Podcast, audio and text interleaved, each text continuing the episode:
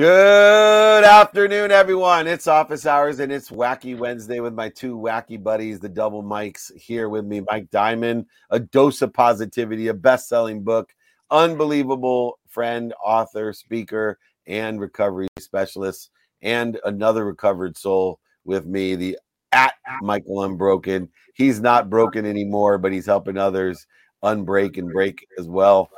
Bam! Welcome to Office Hours, my brothers. Well, anyway, I thought we'd start off. This is episode 499.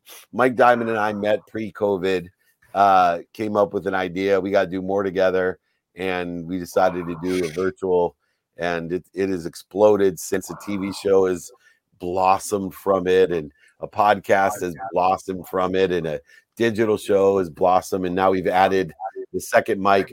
So I thought, I'll turn over the mic to Mike Diamond today. And Mike Unbroken and I will be his first guest. So I want to do this. So first of all, so grateful, right? What can you believe? 3 years. Wow. Unbelievable. It's amazing. So my question is this, and Dave, you can answer it first. I remember when you made the pivot to make the TV show, originally it was going to be on Amazon Prime, and then you hate to make that quick pivot. How did you, because I know there was a little... the frustration, you went from guaranteed Amazon Prime. We were on for 2 seasons on Amazon Prime, and you're right. And then you had to. But They weren't uploading them the second season, and we were getting offered other places. So yeah, go ahead. So how did you emotionally? Because this is where people get stuck, and the same question will lead to Michael Unbroken. How did you emotionally deal with the setback, right? And then readjust everyone and yourself to focus in a new direction. Well, we still had Bloomberg, so it was a little bit easier. We had the Bloomberg television deal, and Amazon Prime ended up being a better distribution than Bloomberg. So that was where I could have had the old Dave frustration, resistance created. For me, it was more the people, right? I always have, there's life circumstances in life. And the life circumstances are, okay, I got to find new digital distribution. There's a lot of digital distribution out there, but it's the life side of it, the people involved that oversold, back-end sold, lied, manipulated, or cheated to me. How quickly could I get rid of the anger, the need to be offended, all the things of here I go again, this great success. And once again, my faith plays a different role today, right? I went to forgiveness and gratitude. I said I was being protected and promoted. And next thing I know, Martha Stewart recommended me for this entrepreneur development deal. And we put all our shows on Apple TV. But I think it's important that, look, the only difference between Dave Meltzer 10 years ago and the one that, quickly transitioned to a better place was I only spent minutes and moments pissed off in ego instead of not only probably what I spent days, weeks, months, and even years suing and blaming and, creating a mess and not getting an Apple TV deal because of it. Instead, I just spent minutes and moments and got excited and said, hey, we built something super good and something better is coming. And here we are with all these shows and a development deal. And we got Game Set Life. We have Office Hours. We have 2 Minute Drill. We have The Playbook. We have the Reach TV deal at airports and hotel rooms and, assisting them in getting the NFL into hotels, then built that network. And they've stayed loyal to me. I'm the only of this type of show that's still on Reach TV that you see Office Hours. You see us on there. The Playbook's on there as well, because keep on living in value. So, Mikey, going off that, now, Dave, was there any trauma from the past that was triggered? Because, like, when you lost a $100 million deal, you had a lot of people cheat you, lie to you. Did any trauma get triggered? Yeah, immediately, for sure. And look, my wife, sometimes throws flame on my feelings, right? Which is part of the reason. No, right, because she's like, why does this always happen to you? Happen to you. Right, why does this always happen to you? And I'm like, well, no, it doesn't just happen to me. People lie, manipulate, and cheat people every day. And I have less people in my life like that. but I've learned how to make the best of this and make better of this. And not even the best of it, I make better of it. And I've got to give you my favorite quote from my trip. I'm always looking for lessons and stories. How about this for something? If you want great, it's going to start with hard. If you want amazing, it's going to start with impossible. Yeah. So when things seem impossible to me, I know it's a start to something amazing. If it's hard, I know it's a start to something great. Yeah.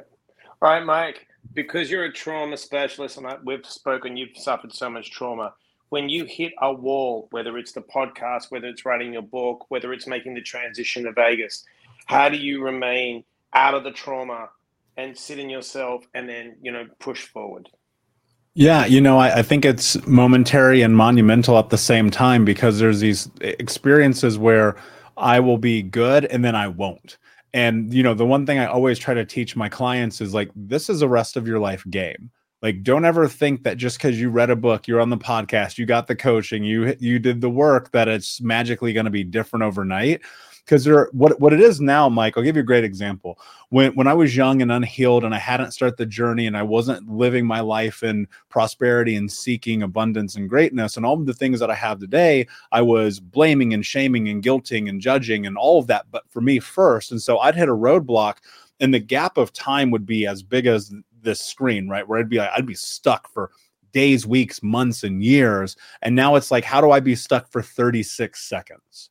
Right. And it's about shifting into gratitude, because I don't know. I've never experienced being able to simultaneously hold on to competing emotions. I can't be pissed off and very excited at the same time. It's almost impossible.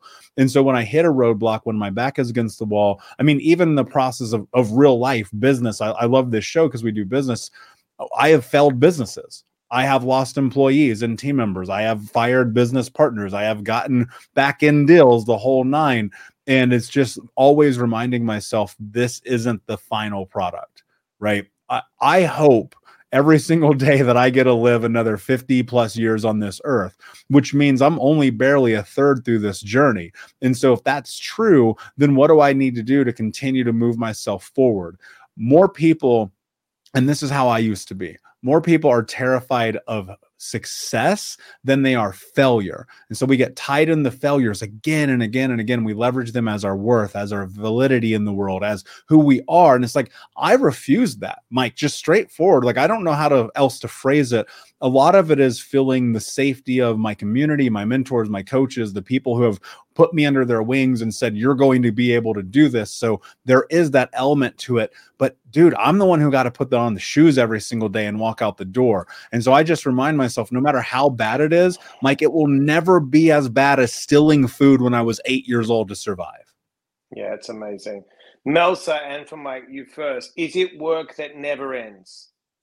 Yeah, of course. It's not work, though. It's activities, right? And it's a pursuit.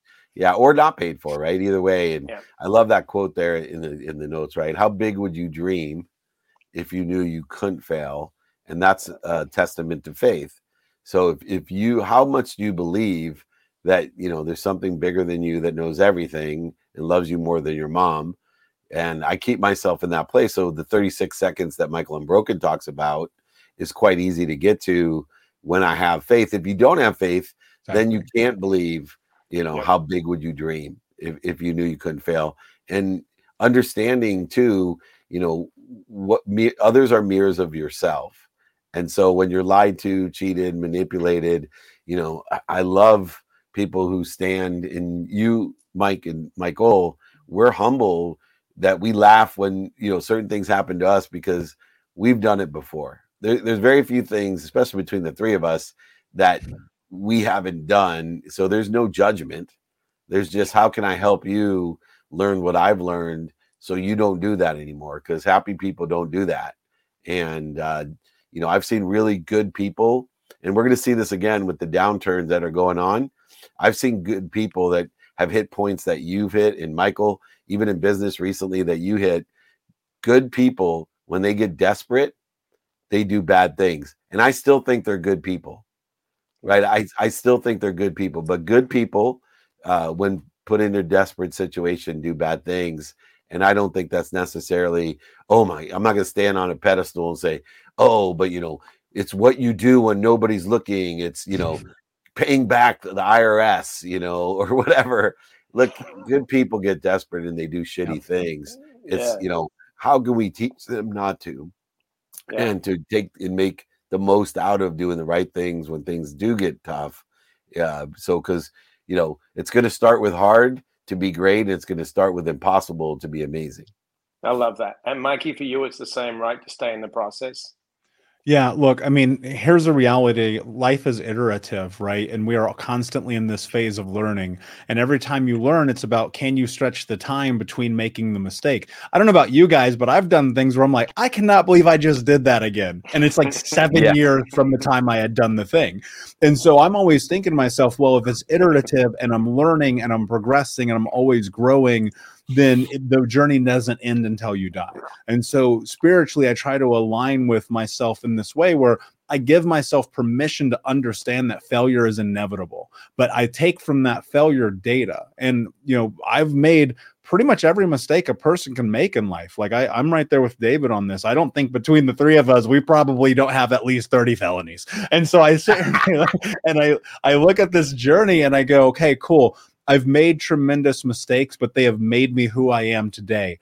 And so if I don't leverage my identity based on my failures, but instead my willingness to be a learner and to learn, then I can understand that in this process, with it being so long and iterative, that like effectively the thing that's going to happen is I'm just going to keep learning. So even when my back's against the wall, even when I make mistakes, even when I'm outside of my integrity, which happens to all of us, and I dare anyone to say otherwise, I go, okay, what did I learn from that? And it's just like David mentions, I'm looking for the stories and the lessons in all of the aspects of my life, knowing that this game ain't over till it's over. So until it's over, I'm just going to keep growing. Yeah. I love that. And leads us to our next guest who's waiting in the wings. Richard Moran is here, general partner at Tonic BioVentures, but has a new book as well, complimentary to The Dose of Positivity. It's called Never Say Whatever, How Small Decisions Make a Big Difference. And this is type of a blueprint print for everyone in a trajectory towards what they think they want. Welcome to Office Hours, Rich. Hey, hi, guys. Thanks. Glad to be here.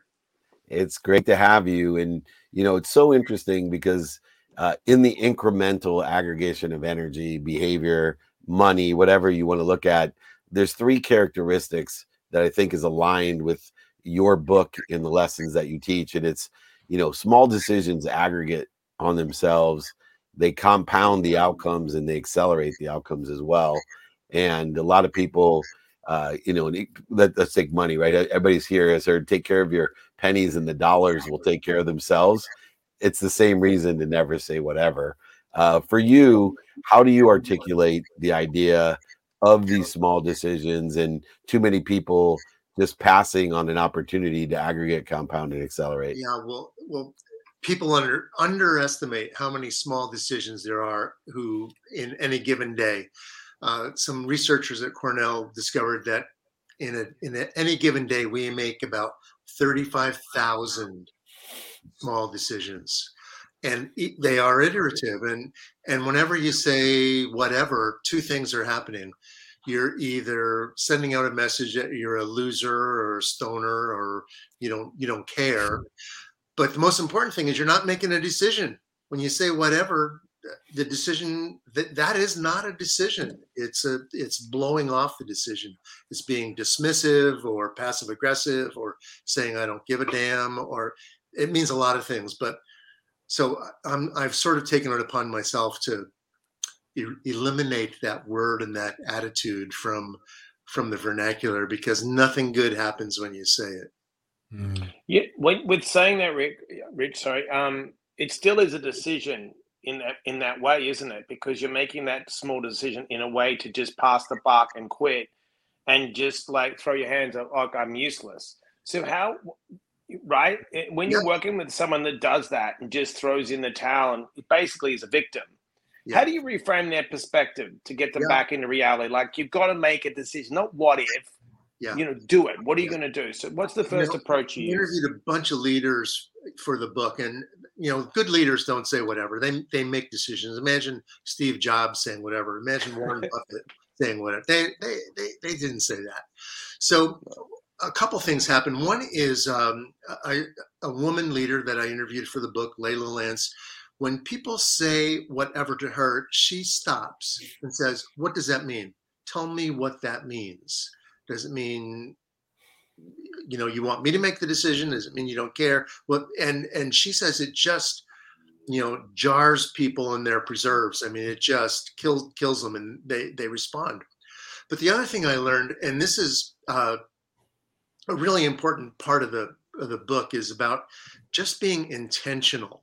Now, when we hear about intentionality, you know, you think about visions and missions and, you know, the grand scheme, but an intention can be, you know, getting up in the morning and feeling good. An intention can be, you know, the metaphor I use all the time is, you know, if you intend to lose weight, you make decisions about being on a diet. If you intend to get in shape, you make decisions to take the stairs, not the elevators. But it's hard to make that. It's hard to declare those intentions all the time. But, you know, if you intend to get a turkey sandwich, when they ask you what you want, you don't say whatever. You know, so I mean, it's just, I can't make it any more simple than decisions follow intentions. And intentions are hard to clarify all the time. It's not easy. Rich, one of the things I think about, some of the most successful entrepreneurs in the world make decisions fast. Yeah. Why is that important? Yeah, they do. Well, Bain did a big study on this. They call it the 2-minute rule, that the decision that you probably would make in the first 2 minutes is probably the same one that you're going to make 2 weeks later after you suffered over it for 2 weeks. And they did all the analysis and all the spreadsheets and all the interviews that makes that clear. And I think sometimes we just suffer over decisions when we don't have to.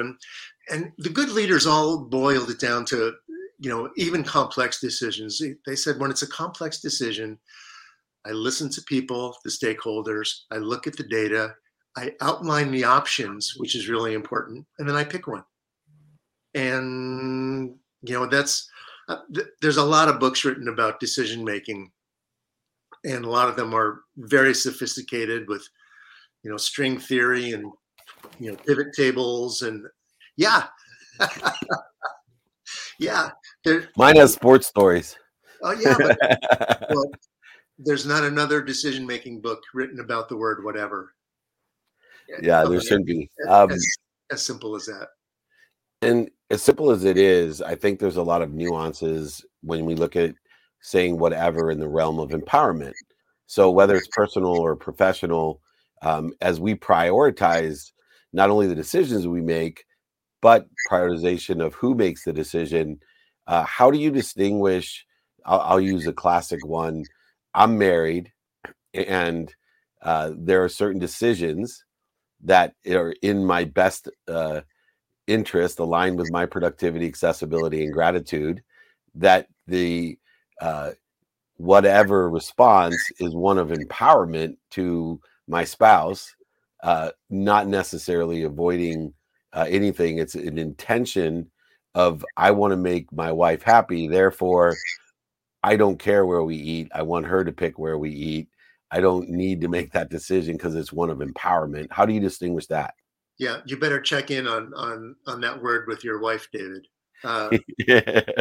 I've got a lot of anecdotes about that, because it can be dismissive. I mean, there's a lot of dismissiveness in whatever, and it can also be, you make the decision for me, and I'll blame you later. and well, that's what she does to me. That's different. Well, yeah. Well, you know what? I was a managing partner at Accenture for many years, and consultants, I dealt with this all the time, where the client would say, well, I don't know, you know, can you make a recommendation and pick one? And we would do it. And then, of course, that was a way of saying whatever, because we'd make the decision and get blamed for it.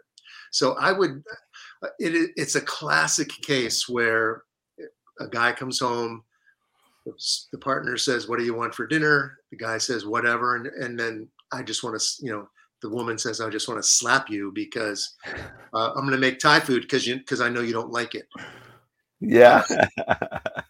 So it's, it's a very nuanced word. It's like the F word. I mean, there's so many different meanings but they're all bad. The only good meaning I found is where someone says something like, I love you and I'll do whatever it takes to win your affections. That's it. After that, it can mean lots of things. But one of the things that, and I thought this is where you were going, David, is, a lot of the leaders said the larger the organization, the more likely it is that there's a whatever culture in the organization because people feel helpless. Yeah. That any decision that they're going to make it doesn't matter. So whatever, because it doesn't matter. So when going off what Mike said, when you said your gut feeling, you were talking about intuitively and instinctively, you have this, like, I should go this way. And then there's a process of trying to analyze data. What's that fine line? So like you said, because I'm reading this great book on the education system, because they have my son on the spectrum and he's definitely not on the spectrum. So I'm reading every book on autism and the system. And the education system it sucks because, it's just making you a cog in a machine to make you a worker. So instead of saying, oh, whatever, put him on the spectrum, I'm like, no. I ask every question because I'm leaning into my gut feeling and I'm reading every book going, this doesn't make sense. It doesn't make sense. Give me more.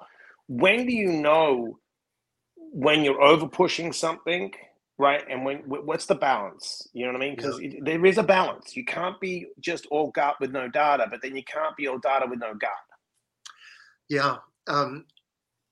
It's a great comment. And people point to Steve Jobs all the time because he always used his gut. He talked about it. I use my gut. But his gut was informed by 25 years of looking at products.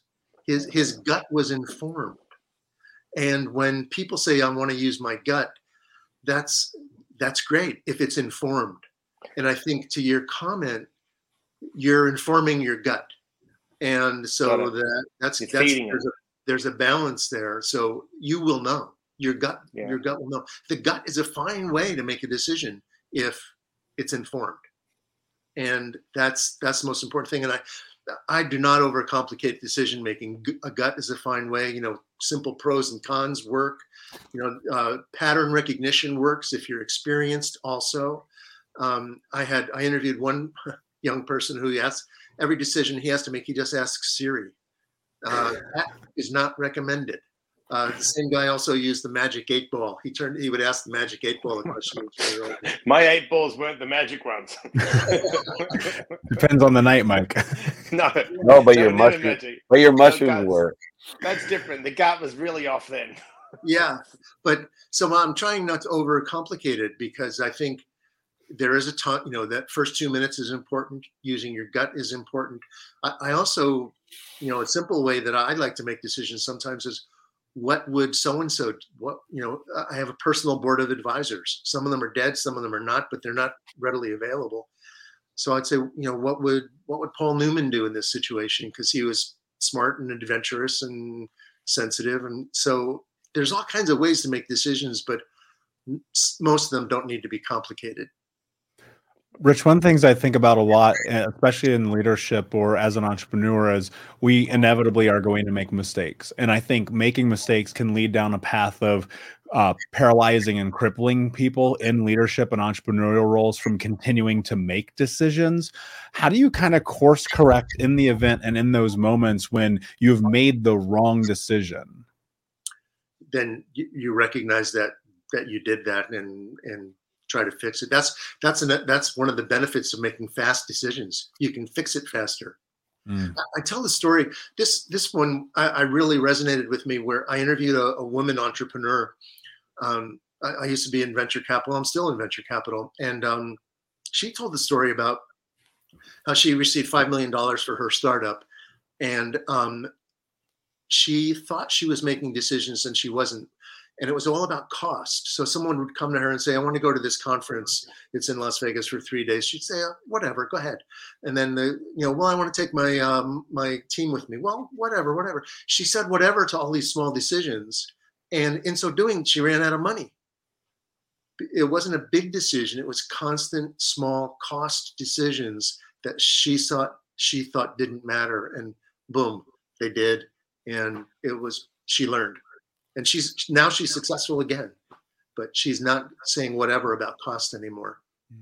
And one of the takeaways, Rich, that I'm hearing you talk about, whether it be your intuition, whether it be the 8 ball, whether it be the 5 daily practices that I use of knowing your what, your who, and your how before. The best part of the strategy and decision making is to have a strategy and stick to it. And therefore, if it's aligned with, what's important to you, you'll know quickly and be able to make those decisions quickly instead of, using the caveat of whatever. We now always know what's important and we prioritize according to that, whether it's our intuition or the matrix of Eisenhower, whatever way you want to make a decision. How important is it to prepare your framework of how your decisions are made? It gets back to that intent. It gets back to, understanding what you want to do, understanding your intent. And it can be as simple as, waking up in the morning and your intent is to have a good day. It could be as simple as, getting exercise on any given. I mean, do non-negotiables help? So I have non-negotiables and use time as a dependent variable to those. So, one, I'm going to get this much time on my health, this much time with my family, this much time to study time, to use it productively and accessible and graciously. How important is it to have a non-negotiable incorporated? Totally. That's a really important underline. And I this is my 10th book. I like to write. I deal with writers all the time. And I see so many people, their intent is to write a book, but their decisions don't align with that in how they spend their time. So the book never gets written. There are non-negotiables. One of the most interesting guys I interviewed for the book is a guy named John Bullock. He's in Kansas. He is both a very successful attorney, corporate attorney, as well as an Episcopal priest. And his intent is to help people. And that sort of guides his practice and his priesthood. And he melds them together in a miraculous way. It was an inspiration, but I think you're right on the money there, David, about non-negotiables and getting back to this. You have intentions and you're following them. It's kind of like being a sports agent who wants to make the world happy. It's intentional about that. That's the reason I went to Occidental, because I'm the human epitome of oxymoron. And it's great to have experts like you out there. I think decision making, and that's why I wrote my book, to utilize sports stories to show you how coaches, athletes, others in sports have made decisions that we can apply to life. But if you make decisions quickly and you have this way of making a big difference by making the small choices, because choices lead to pattern leads to clues on, getting intentional, and what we pay attention and give intention to equal those coincidences. That's what that book means to me. Everyone should go out and get it. If you want something extremely valuable in your life, learn how to never say whatever and to make the small decisions to make a big difference. Richard Moran nails it again in his 10th book. I thought we were good with 499 episodes, 10 books. That's a lifetime for me. RichardMoran.com. Congratulations. Thanks a lot. Thanks, guys. We'll have you back. Thank you. Awesome. Man, there's nothing more. I actually look to ask obscure questions for a variety of reasons when I interview people. One of them is to see how quickly they make decisions. And you could test someone. You could have a lot of fun by asking, what would you do in this situation? And if even hypothetically they can't make a decision, imagine what they do in real life, in real time. Biggest leaders, I know the young people, and I've been around some highly impactful people. They're like, how do you guys do it? How do you make so many decisions so quickly? And how do you know? Well, you don't know. That's the whole key. You don't know what you don't know. And so have a criteria to make those decisions. All right, we got our next guest waiting in the wings. We are set up well today. Joshua Freedman's in the house, co-founder, CEO at 6 Seconds. Sounds like my love, like Michael. At 6 Seconds. Don't know if I can help you with that. Well, you could. I don't know if you want to, but you could help me with that. 6 seconds.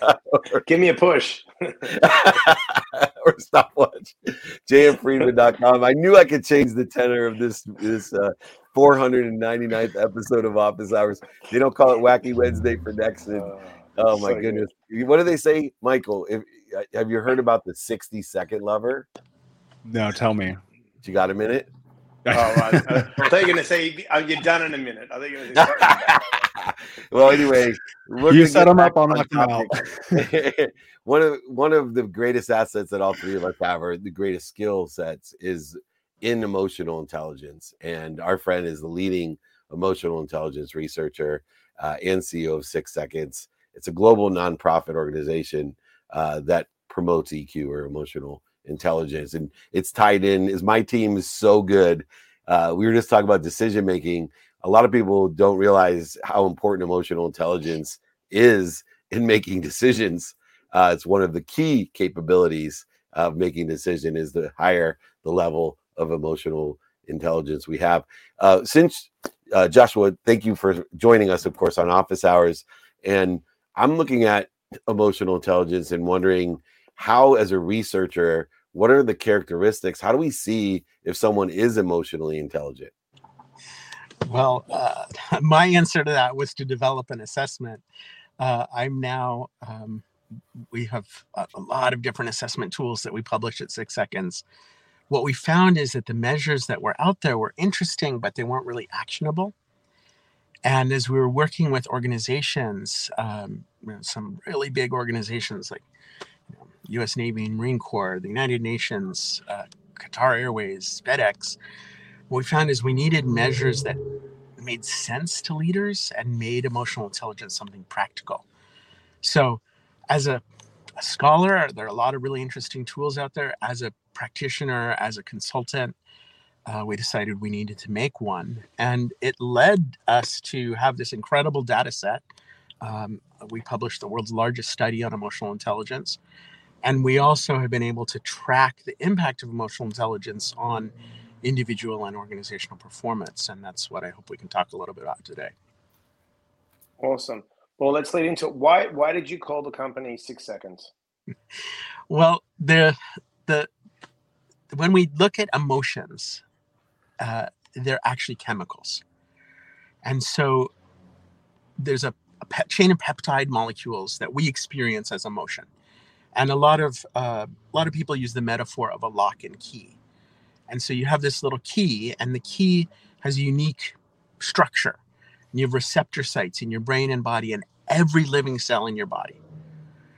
And these chemicals go into your bloodstream. They affect the set point of all of those cells. They change the way you think. They change the decisions that you make. They change the way you show up. They change the way you influence. They change your heart rate, your digestion, like everything in your body is regulated by emotions. Those chemicals last for about 6 seconds. So if you're like me and you say, okay, there's real value in these feelings, it means you have this 6 seconds window to tap the value. If you're somebody who's like, I got to get out of this stuff, you have this little 6 seconds window to slow down and shift. Wow. Wow. I love that, Joshua. I think often when you look in a room of four incredible people, two of them are going to have style and be rocking Tom Ford glasses and be incredibly intelligent, and two of them will just be hanging out. And so I'm really curious here, Joshua. Tell me if you could to be in the rocking Tom Ford glasses category with you. That's right, brother. So I'm really curious. Hey, Mike Diamond, I'm glad to be in the effed up category with you, though. Yeah. Well, I think we all might be there, buddy. How define, please, what is emotional intelligence? I think that this is so lost. It's a buzzword right now. I don't think people have clarity about it. And I think because of the lack of clarity, it's causing confusion for employees, employers, brands, the marketplace, like society as a whole. What is emotional intelligence? Yeah, I think you're right. And maybe we can start by just saying intelligence. So intelligence is accurately getting data and then effectively using that data to solve problems. So mathematical intelligence, we get the mathematical data and then we balance our spreadsheet, right? So that's, you know, and if you put bad data in, you're going to get bad data out. But we need accurate data and then we need to use it effectively. Same thing with emotional intelligence. We're going to take emotional data, we're going to accurately pick it up, and then we're going to effectively use it to solve problems. The simpler definition that I actually like better is being smarter with feelings. It's not about head over heart. It's not about heart over head. It's about those two things working together. Let's get smarter with feelings, not have feelings be in the way of being smart. And I know emotional intelligence affects leaders because I look at leaders as intelligent followers, and emotional intelligence obviously would be a great asset. Culture, obviously, but you've done so much research with hundreds of thousands of people, and you have these tools at 6 seconds. You know, I'm most curious about performance. You know, how does emotional intelligence help us with our performance personally or professionally? So let's start with the broader context. You mentioned culture. I'm sure you all have noticed the Gallup data. You know, 20 some years ago when they started publishing that data, I was like, wow, this is really, organizations are going to really shift the way they think about people, because this is mind blowing that, you know, 25% of people are engaged. And now it's down to 21% in the US and 16% globally. So can you imagine how much money we are bleeding? I mean, from a national economy, we're talking about trillions of dollars. Of, you know, if 1/5 of our workforce is actually fully productive. And as a CEO, I just like, I can't imagine that my organization could survive like that. So, well, what is it that engages people? Well, it's mostly emotion. It's a sense of belonging. It's a sense of connectedness. It's a sense that our work matters. We're doing important stuff together, right? And there's this emotional component to it. And yet most organizations approach engagement like, let's put, you know, a ping pong table in. Like, come on. Like, that's things.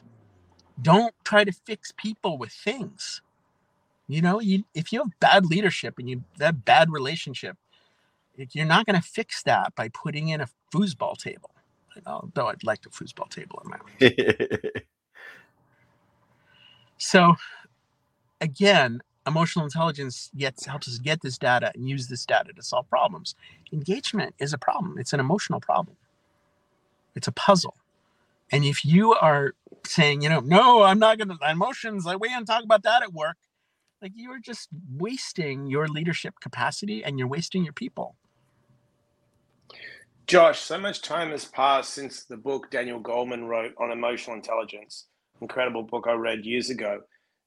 Is that book still relevant, or is it like now like dated? Like sometimes books, like there was a book, Wayne Dyer, Uraniasodes.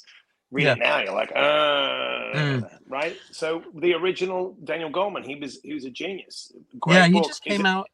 He just came out with a kind of updated edition of the book. I think it's really relevant. Most people that I know who've sort of, do you have that book? It's like, yes. Have you read that book? Well, you know, kind of. It's a little dense, but it's brilliant. And it's just like, it's such a simple, he describes it so beautifully. Like, hey, emotions are part of the way we operate. We've got to get smarter with them and you know, and just stop making dumb mistakes. Now, when Dan was researching that book, he looked at the work of a lot of different people. He looked at Peter Salovey and Jack Mayer, who really invented the science of emotional intelligence. Peter Salovey is now the president of Yale University, one of our advisory board members. He looked at the work that we were doing back in the day. On how you grow these skills. And he came and he looked at our programs in education and said, hey, this is how you teach emotional intelligence. That's what you're doing here. We're like, well, we hadn't heard that term. That's pretty cool. Tell us about it. But he wrote in his 1995 book, he wrote about our methodology as one of the two models he'd found in the world of how you really grow these skills. And that's really what got us started. Amazing. Joshua, I'm curious for some people, and I would include myself in this category, you know, growing up, emotions are often devoid of all relationships and interactions. You see this, unfortunately, more and more and more. What do people do with this data? Like once they'd come to 6seconds.org and they have this assessment, they get their hands on data, which is arguably the most important thing that one can have. Like, what do you do with it? Especially if you feel like, I don't know how to be emotional. I don't know how to tap into these. And as a leader, particularly, like if you're stepping into this new realm of trying to understand yourself at depth, where do you begin with the data that you extrapolate from this assessment with you guys? Well, so that's why we created our own assessment back in 2005, because the other tools that we'd found were, as I said, they were really interesting, but they weren't actionable. So we decided we wanted to understand, you know, I told you we started way back, really in 1967, our founding team, I was born then, but our founding team started learning how to teach these skills. And we looked at, well, how do we actually develop the skills? What have we learned over 30 years of growing these skills? Let's build a measure that gives people a pathway to that. So instead of saying, oh, here's your data, here's your diagnosis, what we've done is we've said, here's your pathway. Here's how you actually practice this. So our organization's vision, we're working towards 1 billion people practicing emotional intelligence. And so for us, the data isn't just to have the data. The data is to say, here's how you practice, you know, and here's how each of you can practice. And the basic process is super simple. But when you start getting your own emotional intelligence feedback from the assessment, it gives you, okay, here's what I can leverage. Here's the talents that I can put in place. Here's my style of using emotions. And it's going to be a little different for each of us. But I think the important thing is to start realizing, this is actually valuable for me. It's not, you know, it's not a nice to have. And, I, you know, conscious of time here, I recognize the era that we're in. It's even more crucial because it's going down in the world. It's one of our key findings. And it's becoming even more predictive of workplace performance. So like we've seen year after year correlating emotional intelligence with team performance and workplace performance, and that correlation's getting stronger. At the same time, the scores are going down, which means if you're trying to solve these emotional puzzles, this is what you need. And I agree completely. It allows for that decision-making, adaptation with the acceleration of change. It makes sense that we would have to be able to utilize our feelings as well as making intelligent behaviors and decisions that will aggregate, compound, and accelerate in the direction that we want. And I keep hearing again and again those Gallup numbers. You know, we've done so many shows. It is remarkable to think that how successful we would be, how productive we would be if we were more engaged in what we do. And I think part of that aspect is technology itself, that we have not realized, especially the leadership, the power of how efficient technologies have become, where, you know, we had a standard as little as 5 years ago. This is how productive you could be in a day. And the leaders don't realize how productive you actually can be. And so we're getting away with very little engagement because technology is carrying the productivity. And we haven't made that shift. I know we will, but it'll be really interesting where engagement goes when the leaders start understanding how engaged we could be and start using the emotional intelligence component at 6seconds.org. J.M. Friedman, incredible author, as well as incredible expert with emotional EQ intelligence. Thanks for joining us. Come back. I know we got a lot more to share. We appreciate all the great work you're doing. Please, everyone, do your little assessment there. It'll change your life. Productivity, accessibility, and gratitude are tied to emotional intelligence. 6seconds.org. Join us soon. Hopefully, after we turn over the 500th episode, we'll have you back. Thanks so much, Josh. Thank you all. Have a great rest of your day, evening, session. Night. Exactly. Day, night, whatever. All right. Thank you for joining us. Bye. All right. Usually I'm the mobile one, man. He at least pulls over. You notice I just have my driver just take me on the mobile Meltzer on Office Hours. My favorite part of the show, takeaway of the day we had. Once again, I want to compliment Gigi and Raluca because our guests are so well coordinated. We're blessed, Mike, to have built this up where we're having people like this joining us every day. So anyway, what's our takeaway of the day, guys? I love the emotional intelligence component, but what I also loved, and it didn't click to me until when he said, make a gut decision, but on prior information you've gathered. And someone asked me the other day, why am I so good at interventions? Is because I've studied people and I've been doing interventions so long that when an intervention starts, I let go of everything and I just know what to do. And I think, and you always talk about it, and Mike, being a student, so you gather as much information as possible from the environment, from people, from books, from podcasts, from shows, and then you follow your intuition. That you've got the backing and the receipts and the references. So you're making a gut decision that's actually based on your information you gathered. You're not just making a gut going, I don't like this or I don't like that. No, you actually know why that decision is making. So be a student of life. Take everything in from the buffet, you know what I mean? And then you'll know how to hyper-focus with intention your decision. Mm. Love that, Mike. My biggest, and again, going to what Joshua said, I actually wrote this down because it's just such a great reminder that in a social economy that's built around things, that you cannot use things to fix people. And I love that thing.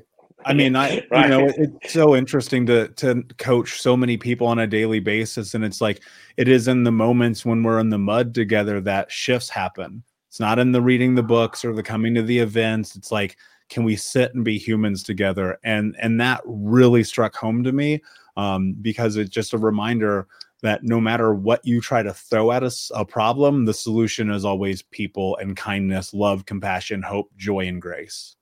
Yeah, I spent too many years of my life buying things I didn't need to impress people I didn't like to make me feel better.